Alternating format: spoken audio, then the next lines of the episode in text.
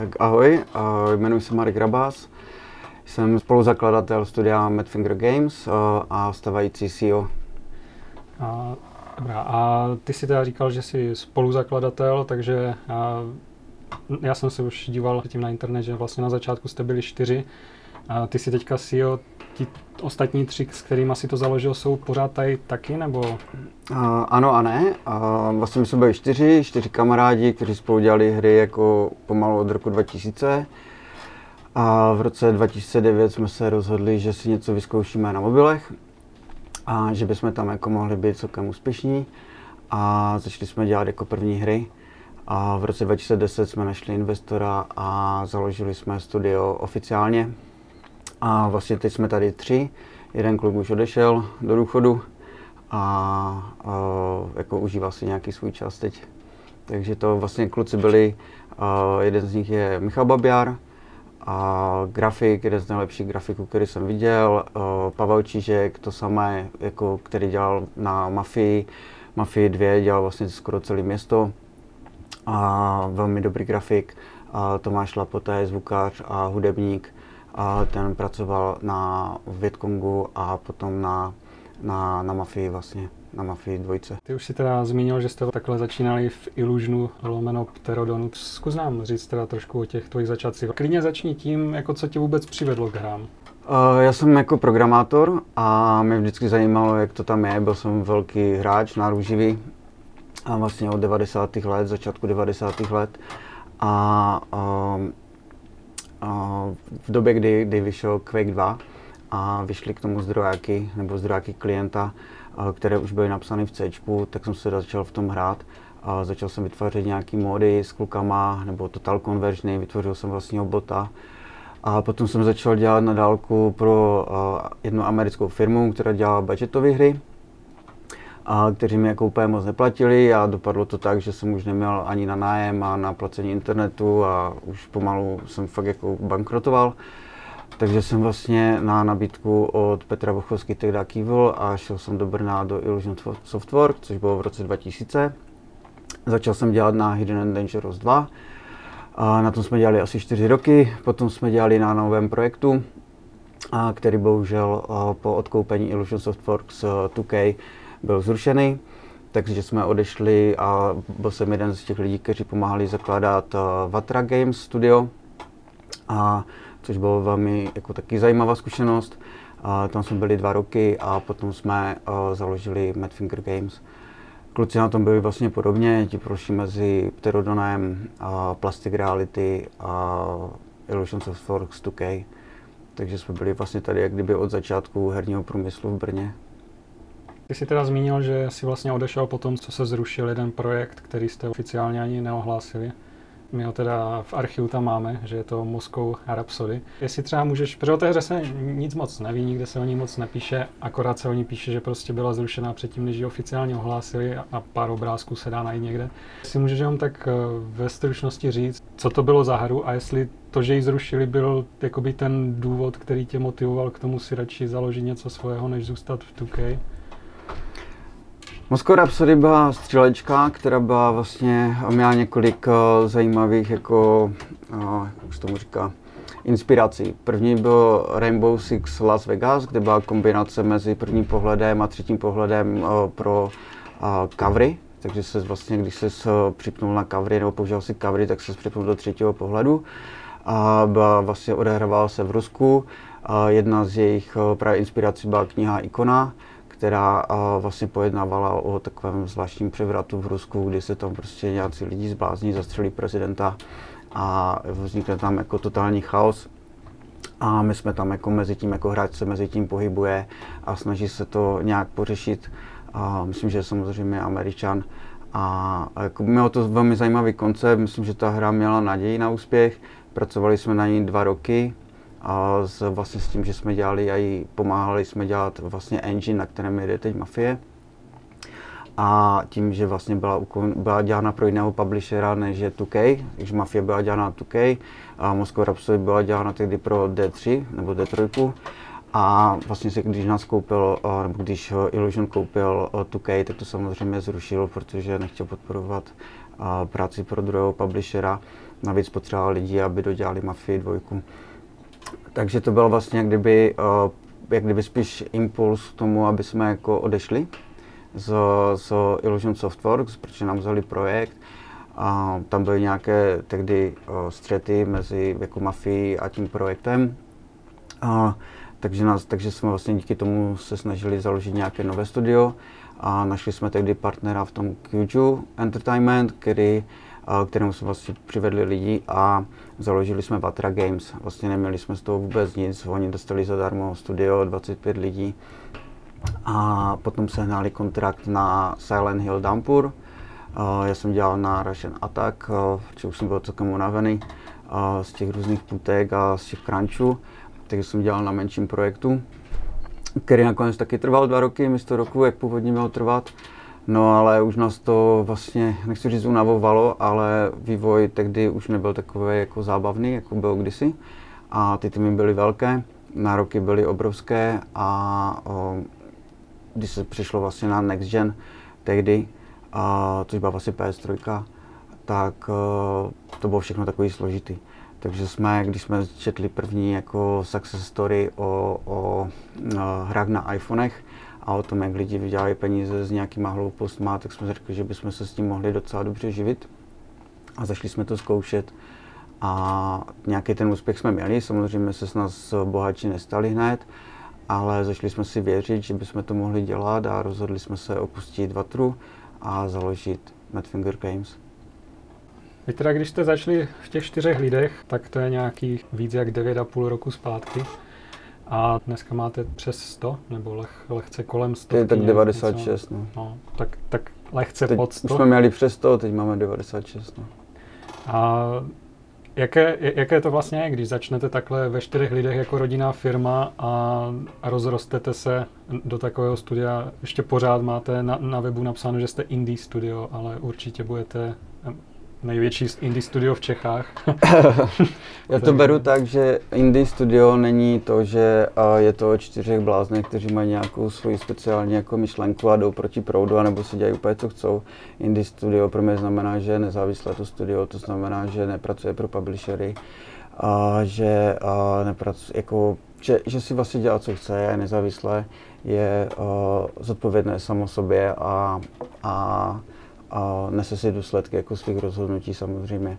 Takže nemůže se vymlouvat na ostatní, že mu publisher udělal tohle, tohle, nebo že mu nezaplatil, nebo že jim to prodloužil. Ale prostě děláme si to, co chceme. Pro mě to je to hlavní, co jsme vždycky chtěli. Takže tak, eh, ten rozdíl mezi tím, když eh, jsme čtyři nebo když je 20 a když je 100, je jako obrovský. Jo, to je šílené a je to, je to vždycky o těch lidech, jako jak si to zařídí a jak se dokážou s tím smířit a hlavně jak se posouvají s tou firmou, protože samozřejmě, když je těch lidí 100, tak už to není jako 100 kamarádů, kteří se znají a, a znají se rodiny, ale je to mít spoustu uh, lidí nových, spoustu zaměstnanců, takže potřebuješ vytvořit nějakou střední vrstvu, nějaký management uh, nebo nějakou vrstvu manažerů, kteří se o ty lidi starají a kteří na ty lidi dohlížejí, kteří jim pomáhají, koučují je, pomáhají jim zlepšovat, ukazují nějaké cesty, přidávají zkušenosti což je obrovský těžké. Jako nejhorší ten jako vlastně okamžik, kdy se tenhle přerost, nebo nevím, ten přerod mezi třeba, dejme tomu, ještě 30-40 lidí a 100 je jedna z nejtěžších věcí, kterou, kterou ta firma může zažít vlastně. Jo, přerod z, z totálně jako, jak kdyby garážového studia a do nějakého poloprofesionálnějšího nebo profesionálnějšího jako studia je obrovský těžký. Navíc tady v, v České republice právě problém s, s, bych řekl, s lídry, s manažery.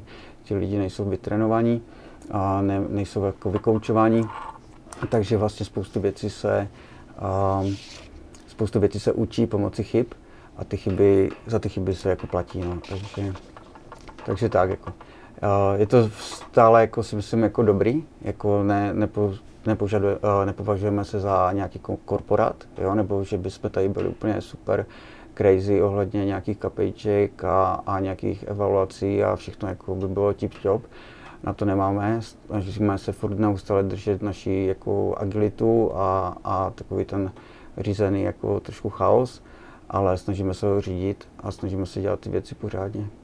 Jak vlastně tady ten váš růst probíhal? A bylo to tak nějak během těch devíti let pozvolné, nebo jste třeba u nějaké hry zaznamenali velký zlom a pak jste prostě vyrostli během my jsme, uh, původně jsme, uh, vlastně zhruba do roku 2014 jsme rostli uh, normálně, organicky, jako potřebovali jsme lidi, našli jsme lidi.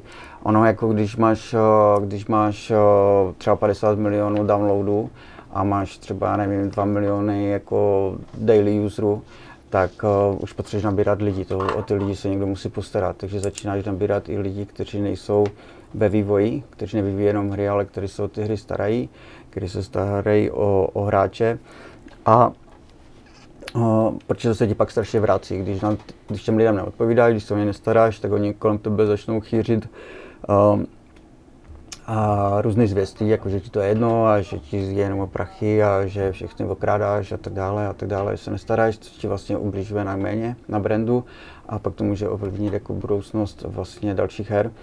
Takže my jsme se vždycky snažili to dělat pořádně, proto jsme rostli.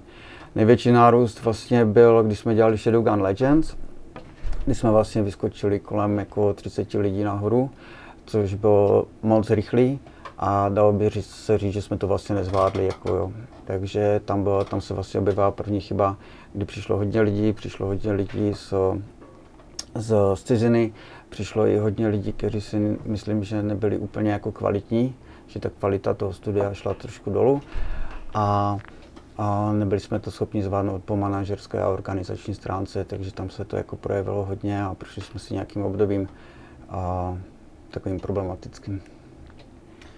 A, jasně. A k tady tomu bych se taky vrátil potom, ale ještě, ještě ze začátku si říkal, nebo si spíš zmínil jako těch 50 milionů downloadů. Já jsem se díval teďka, že vlastně Dead Trigger 2 je asi vaše nejvíc stahovaná hra, myslím, že tam má přes 100 milionů stažení.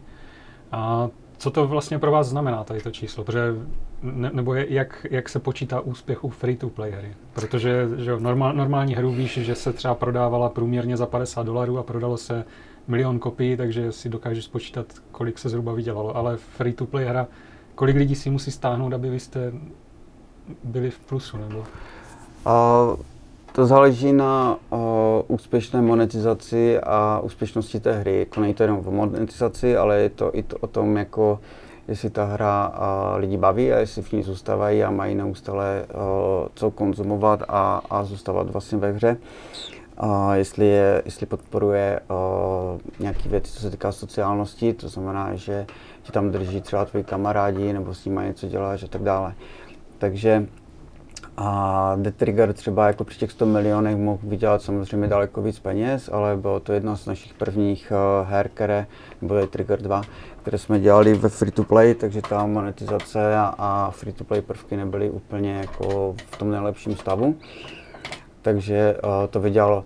Jsou hry, které mají 10 milionů downloadů a vydělají jako podobné peníze jako my ze 100 milionů. Jako jo. Takže ono to záleží na, na spoustu dalších faktorech. A, nemyslím, a taky záleží, kolik ten projekt stál. Jako jo. Třeba The Trigger jsme dělali, než to vyšlo, tak jsme dělali myslím 4 až 5 měsíců, když to Legends a v malém týmu, když to Legends jsme dělali v, v, v skoro v 50 lidech ke konci a dělali jsme ho tři roky, jo. takže ty náklady byly úplně někde jinde, mm-hmm. tím pádem potřebuješ vydělat daleko víc peněz. Uh, jasně. A Dobrá, tak to, to bych teda uh, nechal tak, ale teď bych se teda vrátil ani, ani ne k těm problémům, co, co jsi zmiňoval, že, že prostě v určitý moment jste nabrali moc lidí a nebylo to úplně optimální je nabrat tak rychle třeba. Mm-hmm. Ale spíš třeba, když jsem se bavil s Tomášem Navarem, vlastně vaším PR a manažerem, tak on říkal, že úžasné třeba na práci pro toto studio je, že tady poznal spoustu lidí, které si myslí, že by jinde nepoznal, protože tady máte nejenom programátory, ale máte tady i hudebníky a takové. A jak třeba, jak třeba ty vnímáš tady tu vaši firmní kulturu, jako jak, ty, tak, takhle, a to trošku pře, přeformuluji tu otázku. A ty, ty, jsi, ty jsi vlastně říkal, že dokud jsi, dokud jsi dělal pro Vatra Games a předtím pro Illusion, tak vlastně si byl pořád v takových těch crunchích, protože jste vždycky měli nějaké, nějakého vydavatele, který prostě stanovil datum vydání a vy jste to do té doby mu, museli stihnout. Teďka, když teda má, máš uh, v podstatě svoje studio, ty sám si rozhoduješ, kdy, kdy ta hra vyjde, jestli už je hotová na to, aby vyšla, nebo jestli na ní ještě budete pracovat, tak uh, je, je, jak, jaké, to je, jaké to je teďka pro tebe, když ten crunch si vlastně děláš ty sám sobě, když, když vznikne? No, když máš studio, nebo když máme studio, tak ty tlaky tam jsou samozřejmě taky, protože ty se musíš postarat o ty lidi, musí se nás peníze na provoz firmy, na výplaty, na uh, provoz her a tak dále. Což při 100 lidech už není žádná sranda, jako to studio stojí docela dost ranec, takže ten tlak je vlastně tam způsoben tady takhle, jako jo. Takže taky potřebuješ vydávat hry v nějaký určitý čas, aby vydělali nějaký určitý peníze a aby to studio bylo uh, safe, jako jo, a, a nebyly tam stresy. Když to nevydělává, tak tam jsou zase další stresy. Co se týká těch lidí, co říkal Tomáš, tak samozřejmě potkávají spoustu zajímavých lidí. Už nejenom ti lidi, co s tebou pracují, a potkáváš i nějakých další. A já jsem samozřejmě na tom ještě trošku líp než Tomáš, protože jak někde cestuju a jak jsme uh, dělali různé věci s různýma lidma, tak jsem potkal fakt jako zajímavé lidi, lidi, kteří byli mým vzorem jako kdysi a které jsem obdivoval, nebo jsem hrál jejich hry a pak jsem je potkával, takže to bylo jako super a třepali jsme si rukama, nebo jsme si dávali drinky spolu, takže to bylo fajn jako a ty zážitky byly jako velmi dobrý, no, takže je to tak, no. Když se teďka člověk podívá na vaše hry někde na Google Play třeba, tak vy máte jednu hru, jednu z, jednu z vašich prvních, myslím, že první, co vyšla na Android, uh, Samurai. Mm-hmm a ten, ten myslím stojí 29 korun, nebo mm-hmm. nějakou takovou srandovní cenu. A, a vlastně máš celou tu hru a už nikdy nemusíš nic platit. A potom jste vlastně přešli na free-to-play model. Myslíš si, že dneska se ještě dá vydat taková hra, jako je třeba Samurai, že má nějakou malou cenu a dá se vydat tak, aby se zaplatila? A nebo už prostě lidi nechcou ty aplikace vůbec platit a radši ten, ten trh se jako neustále vyvíjí a samozřejmě zvyšuje se tady jako nějaká poptávka zase po prémiových titulech, zvyšuje se i na konzolích poptávka po singleplayerech a aby to nebyly sandboxy a tak dále. Ono jako tam je problém v tom, že je to business a ten business si vždycky najde nějakou cestu. Jo? Takže my jsme vlastně na, na uh, mobilech zažili to, kdy byly prémiové hry a bylo to docela fajn a vlastně druhá hra, kterou jsme vydali, byl Shadowgun, která z začátku stála skoro 8 dolarů.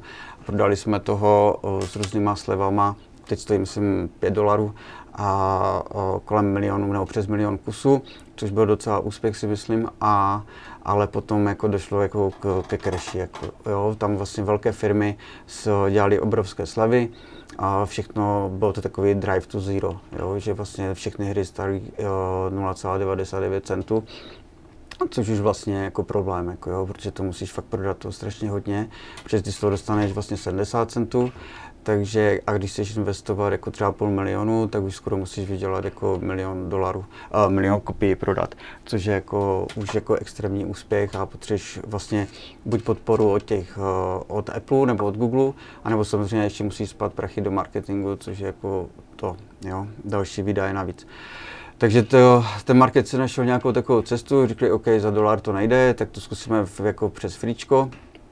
A s tím, že najdeme nějakou jinou monetizaci. Začátku to byly nějaké Etsy, pak se začaly dělat jako mikrotransakce, které se neustále zlepšovaly. Bylo to takový uh, brutální divoký západ, zkoušely se různé techniky. Uh, firmy, které potřebovaly vydělat hodně peněz, tak, tak se s tím vůbec jako neštvaly. Jo? Ty prostě používali i neetické věci a tlačili na ty lidi jako blázen. Díky tomu free-to-play samozřejmě na mobilech získalo dost špatný renomé ale já mám jako free to play rád, jako jo, prostě jako designer, to je absolutně skvělá věc, protože ty tu hru můžeš uh, neustále upravovat, zlepšovat a vlastně free to play klade enormní nároky na to, aby si udržel hráče v té hře, jo. Takže on vlastně, protože on na začátku necítí žádnou hodnotu k tomu, to prostě dostal zadarmo, dostává těch her strašně hodně zadarmo, tak ty toho člověka musíš jako nějak uchvátit a musíš ho tam neustále držet. Jako jo. Když to nefunguje, tak ti lidi odejdou a nezaplatí. Jako nefunguje to jako premium ve hry, kde vlastně spoustu věcí kupuješ jako impulzivně na základě marketingu, na základě nějakých pěkných trailerů, jo, nebo prostě nějaký doměnek, které máš. Pak ti ta hra třeba zklame, nebo se ukáže, že není tak dobrá, nebo že je zabagovaná a to, to se děje furt. Takže uh, u free to play tohle nefunguje, tam to funguje přesně naopak. Ty, to hra, ty toho člověka musí přesvědčit o tom, že ta hra mu stojí za to. Spousta lidí se o tom baví, jako že dávají investici do té hry. Jo, takže když vám ještě slovíčko investice, tak si to dokážeš jako logicky vlastně jako rozebrat, co to pro ně znamená. Jako neinvestuješ do krátkodobé blbosti, jako jo, prostě většinou to je naopak. Takže toho člověka fakt musíš přesvědčit. A to je to, co mám na tom rád. Jako a oni samozřejmě všichni ví, že se to jako mění, jako teď se hodně dělají eh, game a service, jako dělá se to i na konzolích, ten přerod tam je, jako myslím si, že za pár let jako budou free-to-play hry jako i na konzolích absolutně norma. A Destiny jako přichází na free-to-play, jako, což bylo úplně jasný, že to, že to udělají dřív nebo později. A myslím si, že, že to jako není špatný tady u těchto her. Vždycky bude existovat prostor pro jiné hry, ale tady tyhle sandboxové hry jako jsou, jsou úplně jasně dané pro, pro free to play hmm. a dokážou ty lidi monetizovat to jako víc. Navíc ono vlastně u tady těchto her je to i logické, protože je velmi těžké zaplatit za, za hru jako třeba 50 dolarů a pak nechat ty lidi hrát rok jako na, na serverech, jako všechno to platit, jako jo, to není moc cost effective, takže oni se snaží ty lidi dostat, aby platili nějak regulérně. Lidi nechcou platit subscriptiony, Jo. Takže vlastně najednou je to jako, ten, ten, ten market a ten business si vždycky najde nějakou cestu, jak z tebe tu korunu vytáhnout a je to absolutně logické, jinak by to nedělali, že jo, jako jo. Doba, hmm. kdy to dělalo jako fakt jako jenom nadšenci pro lidi zmizela už v devadesátkách, jako jo, takže. A, jasně, a když, když jsme u toho, tak uh, já, já, úplně, já úplně jsem moc nehrál ty vaše starší hry, takže nevím, jak, jak jste to přesně měli dřív, ale když jsem teďka zkoušel Shadowgun Legends, tak vy vlastně v podstatě prodáváte kosmetické, kosmetické mm-hmm. věci. Víc, ví, víceméně možná nějaký XP booster jsem tam zahlédl, ale, ale nemáte nic, co by bylo vyloženě pay to win. Tady to jste třeba dělali vždycky, nebo jste do toho taky museli dorůst, jakože vlastně my jsme se to snažili vždycky dělat jako, aby a my jsme přišli nějakým přerodem, jako. V The Triggeru 1 jsme to udělali absolutně blbě, jako jsme řekli, nebudeme jako všichni ostatní a, a maximální počet peněz, které si byl schopen utratit ve hře, bylo 8 dolarů, jo. takže jsme si vlastně absolutně limitovali, jako, kolik to můžeme vydělat a byla to jako víceméně hloupost a z neznalosti.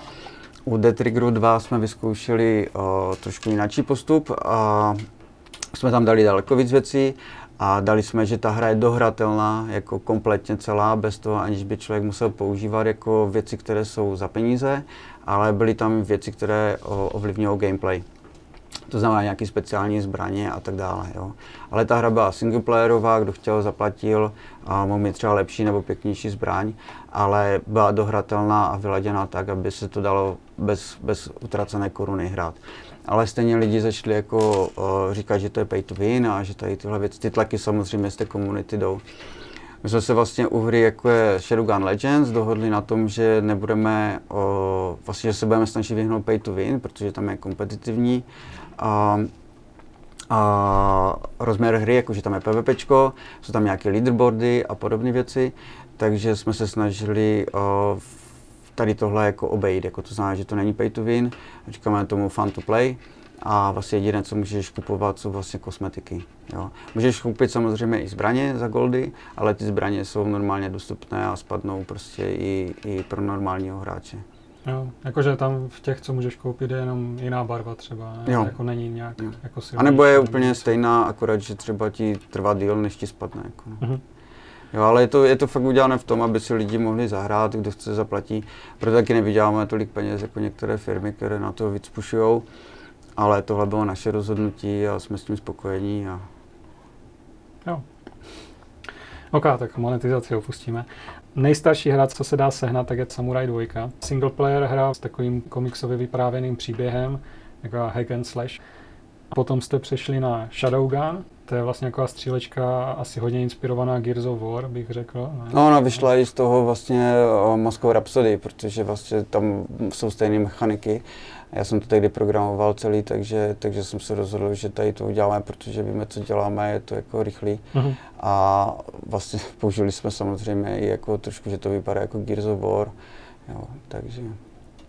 Jo, a to byl vlastně pořád single player. A mm-hmm. potom, potom jste vlastně udělali uh, z toho takovou odnož Shadowgun Dead Zone, mm-hmm. co, což byla což byla vlastně multiplayerová hra. No, on to, měl, on to má takový vývoj, jako jo. My jsme vlastně, jak jsme začali sami čtyři, tak jsme si řekli, že budeme dělat absolutně něco jiného, než to, jo, než, děla, než jsme dělali předtím v práci. A vlastně s, M, s Emetem nebo s Pavlem Číškem nás strašně bavil jako Ninja Gaiden a, a Azie nebo Japonsko, tak jsme si řekli, že uděláme jako samuraj. A já jsem tehdy v tom byl celkem dost zanořený. A, a, takže to bylo jako takový fajn, že si děláme úplně něco jiného než, než předtím, protože předtím jsme dělali samé střílečky. Shadowgun byl dělaný pro, pro vlastně jako kdyby z, z Unity, jo, oni nám jako tehdy pomáhali, vlastně nás kontaktovali, jestli neuděláme nějaký killer titul, vlastně tehdy začal i Unreal tam být, který měl velkou, velkou uh, velký marketing, ale nic pořádně na něho nevycházelo, to bylo hrozně, takže jsme se domluvili s nimi, že jim uděláme něco, co jim jako pomůže ukázat, že Unity jako je fakt dobrý engine a že se na tom dají dělat skvělé věci. Takže jsme ještě, právě proto jsme tak trošku tam buchli ty Gears, jako že, že proti Unrealu, že jim ukážeme, že na Unity se dají dělat jako věci, které vypadají jako dobře, jak na Unrealu a, a jedou jako na mobilu. A Dead Zone byl vlastně, kdyby uh, jsme, my jsme původně slibili v Shadowgunu, že tam bude jako mulťák, pak jsme zjistili, že, to, že vlastně ten trh se jako zničil, jo, premiové, a nechtěli jsme to tam přidat jako přidávek, jako který je zadarmo víceméně a, a nic z toho nedostaneme. Uh, jako, že si nevyděláme, prostě, aby jsme mohli zaplatit studio a, a nový lidi. Tak jsme se rozhodli, že uděláme vlastně kdyby první free to play, nebo druhou. Teď nevím, jestli vyšel The Trigger 1 a pak vyšel Dead Zone, nebo naopak. A, a na tom jsme dělali vlastně souběžně, jako na The Triggeru 1 hmm. a na Dead Zone. A byl to taky splněný sen, jako, že to bylo čistě kompetitivní hra, kterou jsme o, vlastně nemohli dělat tehdy v předcházejících firmách. A multiak jsme tehdy hrali všichni, takže jsme řekli, že to jako uděláme. A byly to takové rychlé projekty. Pak se vlastně přišlo na The Trigger, protože o, zombie byl vlastně fenomén a my jsme dělali jako FPS předtím, tak jsme řekli, že dáme zase FPS, protože to máme hned a zombici jsou jako velmi dobrý jako a, cíl pro hráče, protože to oni nejsou a, nepříjemní z dálky. Jo? Oni vlastně jako jsou nebezpeční, máš z nich strach, ale můžou tě udeřit až zblízka, takže máš dostatečný prostor na to, aby se zabil, ale furt jako se jich bojíš, jako jo, že to, takže, takže to bylo úplně super. A navíc tam je tupý AIčko, takže jsme samozřejmě ušetřili spoustu času na tom, že jsme nemuseli řešit AIčko úplně, protože to tě vidí a jde to po tobě jo. Takže to bylo takový fajn. A navíc v té době free-to-play věci nevycházely, jako, které nebyly moc pěkné. Jako, oni prostě se s tou prezentací moc jako neštvali a spíš řešili jenom nějakou metu a hlavně monetizaci, jak z těch lidí vysad jako co nejvíc peněz. Tak jsme si řekli, že to uděláme jinak, že jim uděláme hru, která vypadá jako prémiová, ale je zadarmo. Jako, že tím jako ten trh jako trošku jako bude mít uh, něco navíc proti ostatním. Což se přesně stalo, protože si toho spousta firm jako všimla, včetně Apple, Google, takže jsme měli úplně super uh, featuring od nich a promout uh, z různých jako uh, výrobců a všude to bylo prostě všude, jako jo, tehdy The Trigger. Takže, takže to bylo strašně fajn. No a potom jsme vlastně zjistili, že The Trigger 1 nevydělává, takže uděláme jako dvojku, tedy jsme ani nevěděli, že, nebo netušili, že u free to play by jako moc jako další díly neměly vycházet, protože ty máš tu sílu měnit tu hru jako pod rukama a vlastně máš tu svoji komunitu, takže jim to měníš. Ale jak jsme řekli, že uděláme The Trigger 2, kde jsme tu monetizaci upravili, spravili jsme nějaké věci, ale furt to nebylo jako tak dobrý. A takhle jsme pokračovali, jako Uncle byl uh, víceméně spin-off jenom, kdy jsme chtěli, aby, uh, protože jak jsme narostli, tak jsme měli už jako, my jsme chtěli vždycky mít dva týmy, kteří dělají dva týmy, které dělají na dvou hrách, aby jsme se cítili trošku víc jako bezpečně, že když jedna hra zhavaruje, tak aby to, to studio nepoložilo. Takže jsme chtěli na tom vytrénovat druhý tým, který už byl jako z, z lidí, s kterými jsme neznali, nebo jako mladí kluci. Takže jsme chtěli, aby udělali Ankelt, aby to byl pro ně jednodušší projekt. No a já jsem chtěl dělat uh, Shadowgun Legends, což jako já jsem vždycky jsem udělat nějaký, nějakou více hardcore, jako takovou nějakou multiplayerovou hru, kde se víc sociální, kde se potkáváš s lidmama, s lidmi a kde si má jako žiješ nějaký život, jako jo, protože jsem hrál kdysi strašně uh, onlineovky a jako MMOčka, takže jsem si chtěl udělat něco takového, byl to vždycky můj sen, takže jsem se pustil jako do Legends. No že on to má všechno takový nějaký vývoj a všechno mělo nějaký o, to, nebylo to o tom, že jsme chtěli vydělat víc peněz, nebo že jsme chtěli dělat nějaké klíčové věci, některé věci musely být upraveny, ale bylo to tak, jako, že jsme si dělali, co jsme chtěli a to jsme si rozhodli, že chceme dělat. Jo. Mm-hmm. Já bych se jenom vrátil, ty se ze začátku tak rychle zmínil, to přišlo zajímavé, a, že vlastně a, ten Shadow Gun jste dělali s podporou Unity, a, protože chtěli, chtěli ukázat, co ten engine umí. A jak oni na vás vlastně přišli? Protože vy jste předtím vydali jenom toho samuraje, tak jestli ten se jim tak my líbil, jsme, že... My jsme měli tři hry, vlastně jsme měli Samurai 1, Bloody X-Mass a pak se vydali Samurai 2. My jsme vždycky, protože jsme to byli zvyklí z těch velkých her, tak jsme vždycky na splash screen dávali logo engineu, jo, na kterém to jede a tak dále. Což nikdo nedělal tehdy na mobilech, jako hlavně u Unity. Hmm. A s Unity bylo dost jako, mělo takovou dost špatnou pověst, že na tom vycházejí jenom jako hnusné hry, protože na tom dělali mladí kluci. A nevypadalo to moc pěkně, jako hrali si a tehdy vlastně se vydávalo úplně všechno, tam bylo 700 her za den, takže to bylo absolutně šílené. A takže vlastně, když jsme to vydali, tak uh, nás tehdy foundři uh, jako David Helgason, kdo byl CEO a, a myslím Ron Francis uh, na, jako další founder, tak nás tehdy skontaktovali a poděkovali nám, že jsme tam dali to logo. A tak jsme se nějak začali bavit. Oni nám samozřejmě pomáhali s tím, že nás kontaktovali s někým z Apple. A tak se to, tak se to začalo nějak dělat. To bylo vlastně už doby z Samurai jedničky. Na Samurai 2 nás už Apple přímo skontaktoval, jako, že by chtěl tu hru nějak featurenout a začalo to nějak jako se už tak celé jako roztahovat, jako jo, že on to začalo otvírat věci. Pak Nvidia naskočila do Androidu, začal být Android trh, Android Market, který nebyl podporovaný v Čechách, jako jo, že se tam nemohl vydávat hry, tak my jsme museli založit pobočku prostě v Rakousku, jako aby jsme tu hru mohli vydat, jo. Tam jsme měli potom problémy, protože když jsme chtěli převést prachy zpátky do Čech, tak si mysleli, že ty peníze perem, jako jo, protože my jsme tam měli jako dost hodně peněz jako v eurech a měli jsme to tady za hranicemi v nějaké vesnici, jako jo, takže pravděpodobně jsme tam měli nejvíc peněz ze všech těch lidí, co tam, co tam měli uložených, jako jo. Takže tam, a přitom to přišlo od Google, jako jo, takže oni viděli, přišli prachy od Google, ale byl s tím problém to dostat do České republiky. No a oni vlastně tehdy, tehdy, na, tehdy to bylo takový fajn a v Unity to byl ještě taky chaos, jako tehdy, jo, pár lidí a totálně jako indie jako přístup. Takže my jsme uh, se potkali v Las Vegas s, jako s jedním klukem, tam to bylo, myslím, ještě na nějaké party, jako, takže to bylo strašně veselý, tam jsme se domluvili, domluvili jsme se na nějakých penězích. A potom přijel tady kluk, vlastně, který byl jako jeden z taky ze zakladatelů a na linkovaný papír jsme sepsali body jako smlouvu jako a myslím, že se to ani nepodepsalo, jo, prostě poslali nám nějaké peníze, které jsme jim potom samozřejmě vraceli a začali jsme s nimi na tom pracovat.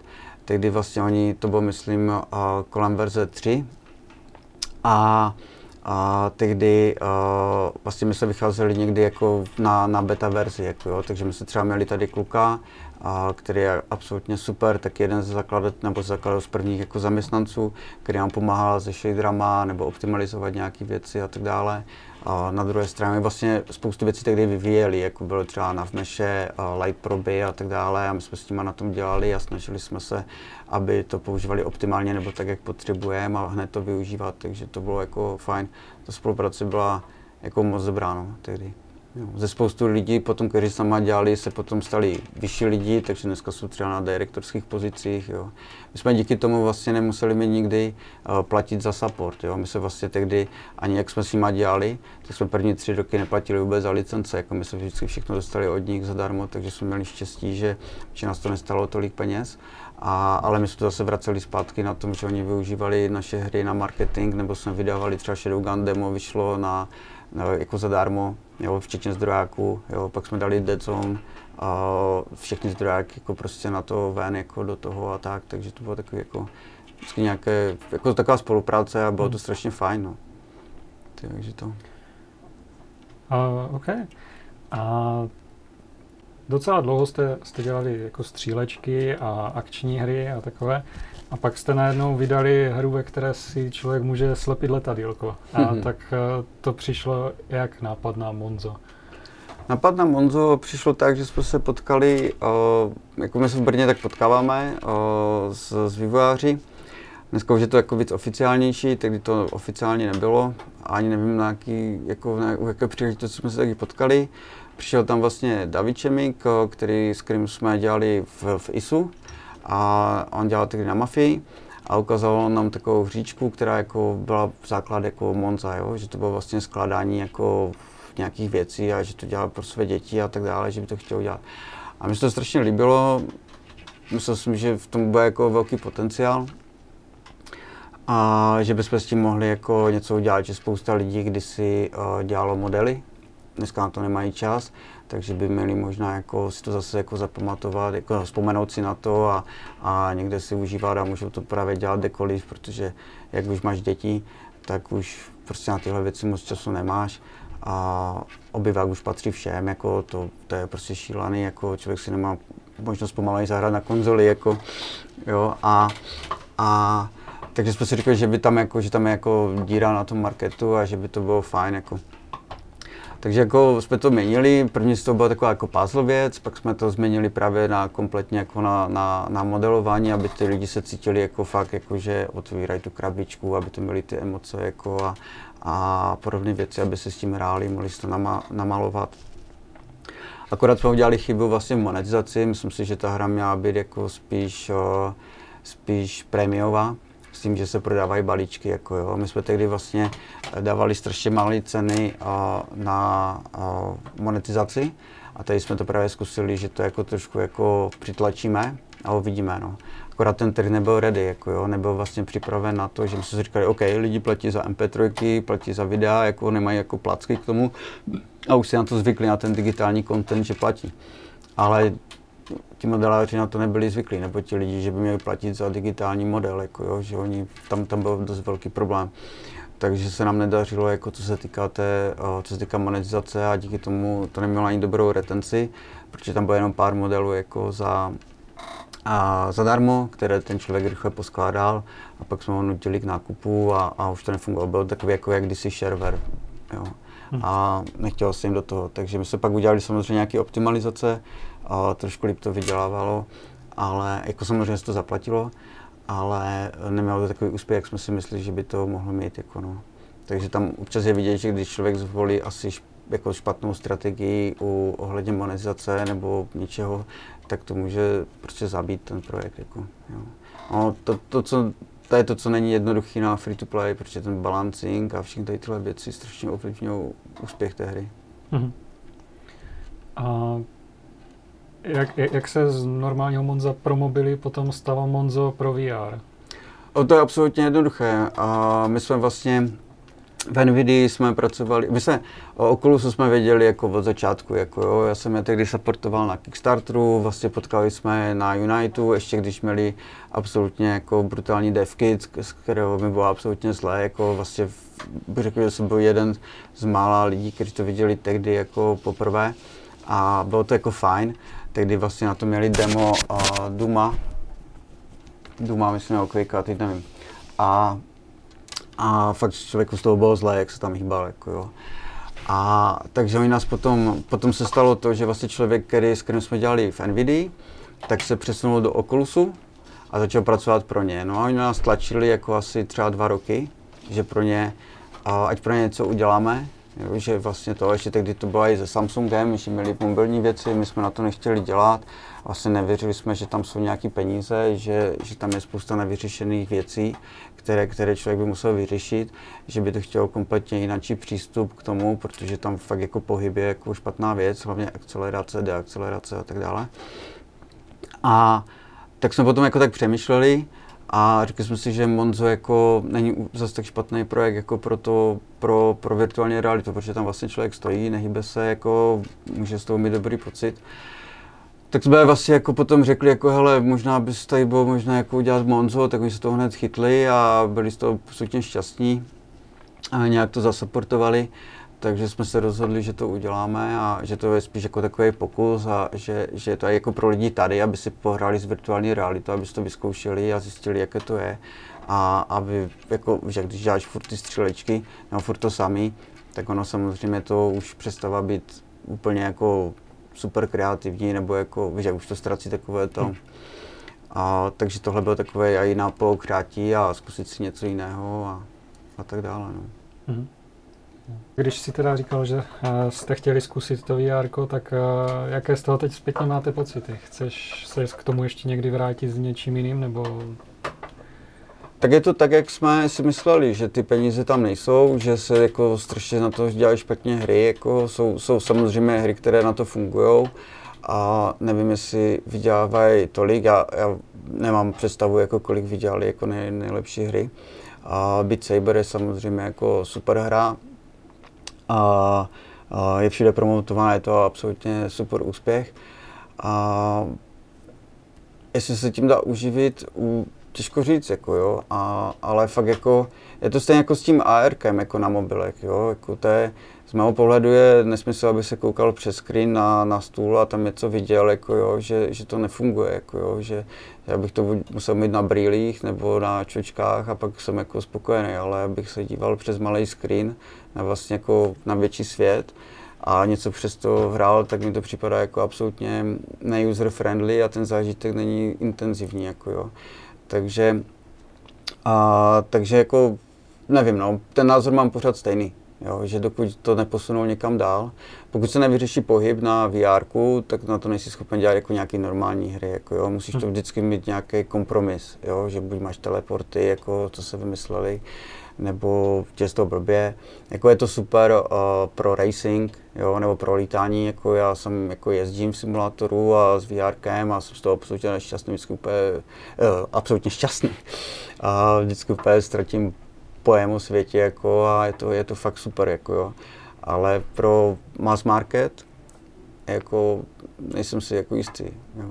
Je to pro spoustu věcí je to super, pro mainstream si myslím, že to není zatím jako nic moc. No. Po takové krátké pauze s modelářením jste se teda zase vrátili k tomu, čím je vaše studio známé, parádně vypadajícím střílečkám na mobilech. Dostali jste docela dost cen, které mm-hmm. jsou mhm. spojené s, s grafikou a s takovým, a, ať už více, víceméně za všechny hry a vlastně za Shadowgun Legends jste dostali nejkrásnější hra na Android. Mm-hmm. A Říkal jsi vlastně, že je to vaše největší hra, že, že jste vlastně, abyste ji vůbec udělali, tak jste potom skokově rostli. Takže jak, jak si třeba spokojený s ní, anebo co to pro vaše studio znamenalo, že ta hra jako byla úspěšná, nebo je úspěšná pořád? Jako já jsem strašně rád, že jsme ji udělali, ale myslím si, že jsme si sáhli jako dost na dno a že to nebyl úplně jako šťastný projekt pro nás. A mělo to spoustu jako a věci, které ovlivnil vlastně i celkový úspěch, který si myslím, že měl být daleko větší, nebo jestli zaslouží, ta hra si zasloužila mít daleko větší. A, ale bylo to fajn jako na to dělat, myslím, že to byla jako velmi dobrá jako zkušenost. A i vlastně tím, že se tam dělí takové věci, tak nás to jako dost jako naučilo. A myslím si, že se vracíme spíš k menším projektům teď, že si chceme dát trošku oddych, protože my jsme zašli to studio, aby jsme nemuseli dělat hry jako tři roky, jo. Proto, protože nás to přestalo bavit dělat tři roky, jako, nebo čtyři, pět jako let, jako jednu hru. Takže my jsme potom byli zvyklí, že jsme každých 6 měsíců, 8 měsíců vydali jako nějakou hru, jo. to bylo absolutně super, protože to tě jako nabíjí, jako vidíš ten úspěch, pokud tam je úspěch, a vidíš ten feedback od, od hráčů a tak dále, takže je to super, jako jo. A je to daleko lepší, než jako 3-4 roky jako na něčem bušit, jako jo. A, takže to, a i z pohledu firmy je to daleko zajímavější. A, takže teď se chceme jako právě vrátit spíš trošku jako na nějaký kratší projekty. Mm-hmm. A každopádně, než, než se vrátíte na další projekty, tak jste slíbili, že Legends přesunete na Nintendo Switch. A to přišlo, to přišlo jak, jak udělat, přesunout vlastně, protože uh, je, je to vlastně free-to-play hra, ale zrovna Nintendo Switch je ze všech ze všech těch velkých konzolí asi nejméně taková user-friendly, co se týká online připojení a takových, tak My jsme vlastně tím, že uh, Switch jako používá Tegra čip a Tegra je vlastně v Shieldu a v, v tabletu od NVIDIA, tak jsme, tak jsme jako říkali, že by to pro nás nemělo být žádný problém. Jako jo. A Unity podporuje Switch, vlastně když jsme dělali první jako porty, tak to šlo velmi rychle. A my jsme právě uvažovali, jestli to změníme na prémiovou hru, že dáme všechny pryč jako ty monetizační věci a budeme to prodávat prostě za 10 dolarů jako, nebo za 20 nebo za nějakou cenu.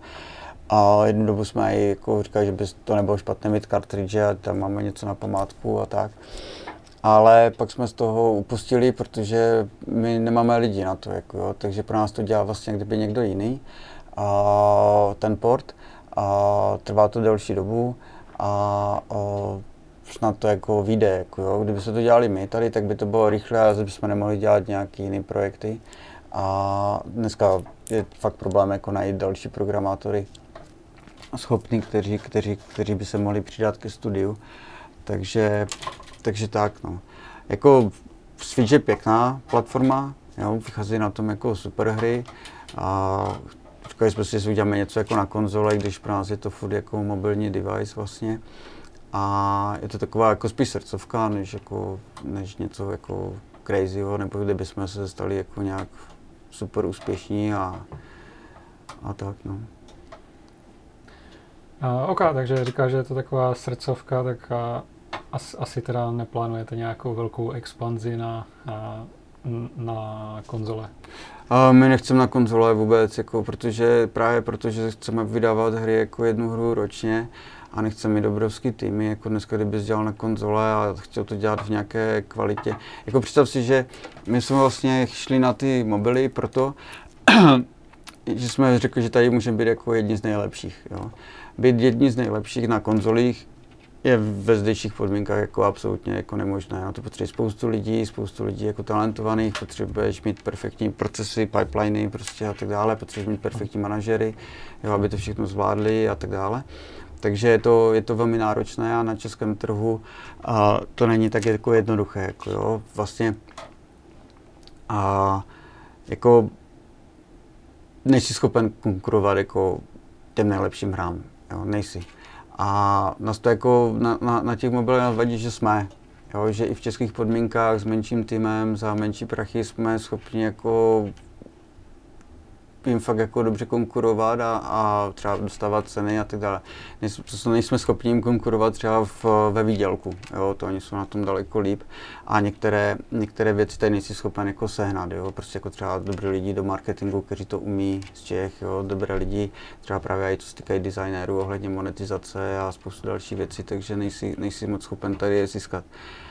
Ale nechci, proto nechci na ty konzole, jo, protože bychom tam dělali nějaké průměrné hry, jo, nebo nějaký indie hry, které můžou zapadnout, které jsou riskantní, které se dělají díl, nebo by se musel mít velké týmy, které zase potřebují mít jako velkou režii, jo, a spoustu lidí, kteří se o ten tým stará, takže tohle pro nás jako není a nechcem to dělat. Teďka máte ohlášený projekt eh, další ze Shadowgunu, Wargames. To by mělo být něco, co by se mohlo dostat třeba i na nějaké e-sporty a podobně. A my jsme, my jsme vlastně, uh, Wargames je jako, je podobný jako Dead Zone, jo. Hmm. A v Shadowgunu měl být mulťák, ale jsme se rozhodli potom jako vydat bokem. A v Legends je Wargames hotový vevnitř, jako jo. Je tam jako PvP a tak dále, jako jo. Chtěli jsme, aby aby uh, i to by bylo schopné z toho hrát jako hrát e-sporty. Ale pak jsme zjistili, že není pro, ne, je problém, je velký problém vyladit PvP v Shadowgun Legends. Protože tam máš spoustu věcí, je tam spoustu perků, spoustu skillů, spoustu zbraní, spoustu armoru, na kterých jsou zase perky a tak dále. A těch možností je tolik, že to nejsi schopen vyladit. Jo. Tak jsme se rozhodli, že to vytáhneme ven, že z toho uděláme hero-based, to znamená, že máme prvky, které jsou v Legends, a vezmeme stejný univerzum a zkusíme z toho udělat pořádné PvP, daleko lepší, než bylo v Dead Zone. A to takovou věc, kterou jsme schopni vyladit, vybalancovat. A hlavně dneska se spoustu věcí točí kolem e-sportu. Jo, je to jako nový fenomén, a díval se na to spoustu lidí a ty statistiky jsou absolutně jako šílené a myslím si, že na mobilech by to mohlo fungovat. Takže my uh, se snažíme to dělat tak, aby to mohlo na ten e-sport jít. Jo? To znamená, že protože on má nějaký pravidla a ty hry by se, se tomu musí přizpůsobit. Jo? Třeba divákovi a tak dále. A, a i tomu hráči, i té kompetitivnosti. Takže není jako, proto není možné dělat jako jenom PvP, kompetitivní, kde se soustředíš jenom na ty hráče a doufat, že to bude být úspěch jako na e-sportu, ale musíš to brát trošku v potaz. Takže to, to je to, co se teď jako snažíme. Tým, který dělá aktuálně ohlášenou hru, má nějakých 14 lidí. Tak co dělá těch zbývajících 80? uh, Tím, že jsme indie studio, tak se staráme o spoustu věcí sami. Máme svůj vlastní marketing, máme svůj vlastní customer care, máme svoje vlastní QA, máme svoje vlastní analytiky, máme svoje HR, máme svoje finanční, máme svoje manažery a tak dále a tak dále. A ono to ve skutečnosti bere 40% jako lidí v, v tom studiu, takže vlastně zhruba tak 60% lidí se, po, po, se podílí jako na, na hrách, no, vyvíjí hry. A jedno, jeden tým je uh, Wargames, a spousta lidí se stará o Legends, spousta lidí dělá nějaké jiné věci, protože tam i backend, jo, servery a tak dále. Máme v přípravě ještě jednu hru, která by vlastně měla být příští rok, která vypadá trošku jinak, jako stylisticky vypadá absolutně perfektně. Je to taky kompetitivní hra a potřebujeme samozřejmě víc lidí, takže jako dneska, dneska co nejvíc lidí, co hledáme, je, jsou technicky zaměření programátoři, jakýkoliv zkušený programátor by byl jako velkou pomocí a pokud se chce podílet na, na tom. U nás je výhoda, ale my děláme hry ne protože děláme hry, jako nás baví bavit lidi. Jo, my víme, že jako jedno z těch je, že, že my chceme bavit lidi.